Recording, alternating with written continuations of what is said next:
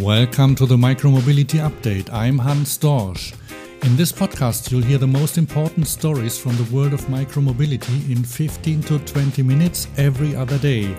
And for the launch during Eurobike in Frankfurt, even every day.